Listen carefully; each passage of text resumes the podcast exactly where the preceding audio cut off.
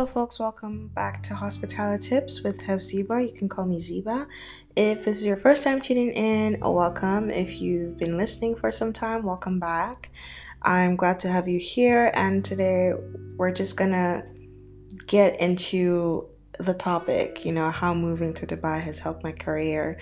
Um, I did want to share a little bit about why there's been a great pause um, on the podcast. I've actually been hoarding content. It's not.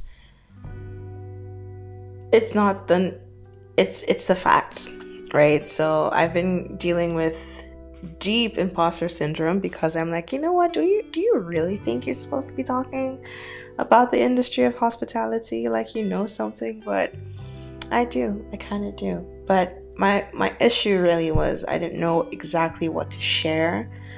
Um, you know, because I, I want to be valuable, but then I also want to entertain you guys with the stories and keep you, you know, coming back for gems as well as, you know, fun laughs and things like that, which I will be sharing regardless. I just decided to let Jesus take the wheel and then we'll know, we'll, we'll see how things go. Um, and what would really help me help I don't want to say help me help you, but like what would really help me to be valuable to you is your comments, your feedback, letting me know what you like, what you'd like to hear, um, rating the podcast, you know, commenting what you'd like to see next, hear next, who you want me to talk to, and things like that. That would be really helpful. And um, now that I've spent over a minute going up to two minutes talking about why I've been away and what's going to be happening next. Let's get into today's deets, you know? So, it's no news that I'm in Dubai. Um, I'm advancing my career in hospitality and learning about my strengths, learning what the industry has to offer, and so, so, so much, I must tell you, has not really taken me by surprise, but has really opened my eyes to see what potential is, you, you know, rooted in hospitality itself. And what better place to discover this than Dubai? Um, a bit of background story. I am Nigerian. I was born and brought up in Nigeria for my for the better part of my early childhood. And then I was shipped off to Canada, not like they ship people uh, people out to people oh my god people out to war or anything but just you know i shipped out as an international student going to for higher education in canada um, i spent about nine years there before i left. Was it nine years or eight years? One of those two. Can't do the math at the moment. And um, spent the better part of my early adulthood before I moved to Dubai, um, what actually spurred my move to Dubai was this thing that happened in 2020. The whole world was like affected by it. I don't know if you guys know it. It's COVID, COVID 19. Yeah, something like that. um, and things aren't really going well, that well for me, or, you know, weren't going as I hoped in Canada. And um, I was having a conversation with my parents, and my mom was like, How about think about Dubai? You know, and it made sense because it made sense because I've had some experience in the industry of hospitality. Somehow I've been nudged into this space where I feel like I can thrive, I can do this. You know, I worked as a door person for events, I worked in restaurants very briefly. Um, I worked in events, primarily in events and uh, project management. Actually, was vol- I started out volunteering with my older cousin who had this uh, festival festival called Af- the African Experience or AFEX or AFEX, whichever one um, suits you. So we were doing that for a couple years actually and then i did some pageants and i managed those and it was just really amazing and i knew that this was actually what i loved to do i also was in the protocol team for the Young and Singles Ministry point person at some point for the protocol team and for the pastors. So it was really amazing. And um, yeah, I got to searching. The best way I knew how to transition into a new country was as an international student. So that's the path I chose since I was trying to go back to school and finish my studies. I decided to then find a school and I found the Emirates Academy of Hospitality Management and um, had a great affiliation with Jumeirah because Jumeirah is a huge group in Middle East and Asia. Um, Jumeirah owns the academy and Dubai Holding owns Jumeirah. So I'm like, you know what, this this kind of sounds cool. I didn't find this out until I actually arrived, but um, yeah, it was pretty cool to you know be affiliated, to know all the stuff, to know that within my program I'd have to go on an internship, and I'll most likely be placed or given some sort of priority within the you know huge portfolio of Jumeirah.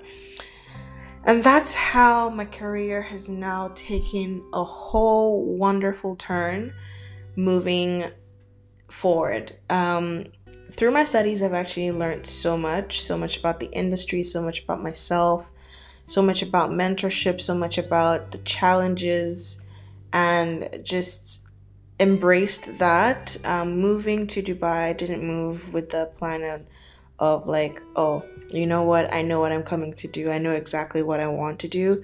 It was more of a, I know what I'm capable of doing right now, but I want to learn and see what I'm what more I can do, what how how far my capacity can stretch, especially within the industry that I want to pursue.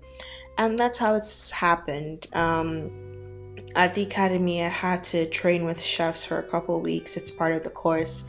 Uh, we actually ran a service kitchen and restaurant at the academy. We had paying guests. Our standards were to par and up to match with the five star properties across the street. Um, you know, you learn so much about the industry, about the business. Um, it is a business degree, uh, but the primary focus is on hospitality, hotels, restaurants, food and beverage, everything, you know. So, this whole experience has been equipping me so much because I'm now able to be actively valuable also for my family's business. Um, so it's it's just been absolutely amazing and the new career opportunities that I've had, especially since I did my internship, which I will be sharing more about on my LinkedIn. I actually have a post about paid or unpaid internships and just a little bit about my internship with Jumeirah during um, the short period of time that I was working. Um, because of that particular internship, and one thing I've learned that is is that I'm actually great at developing relationships um, maintaining them, God is helping me. um, but especially if it's like work relationships, right? So I was able to really give my 100% and keep an open mind, learn everything I could about the department I was in, which is learning and development. Um, you know, it's just it was it's it was just such an amazing experience. And now today I have contacts of directors, um, my manager, who's absolutely fabulous, Andrew Wallata. If you guys hear that name anywhere, just know I put you on because he's such a great energizer, trainer, leader, everything. He's such a great person. Um, and I'm grateful to have been able to work with and learn from him because he actively poured into my abilities and gave me a space to really shine. Um, yeah, but honestly, in general, just Dubai is a hub for hospitality and tourism. It's thriving, and what what better place to be in than Dubai? So, um, yeah, that's really how it has turned my career around. I'm starting to understand more about what I want to do.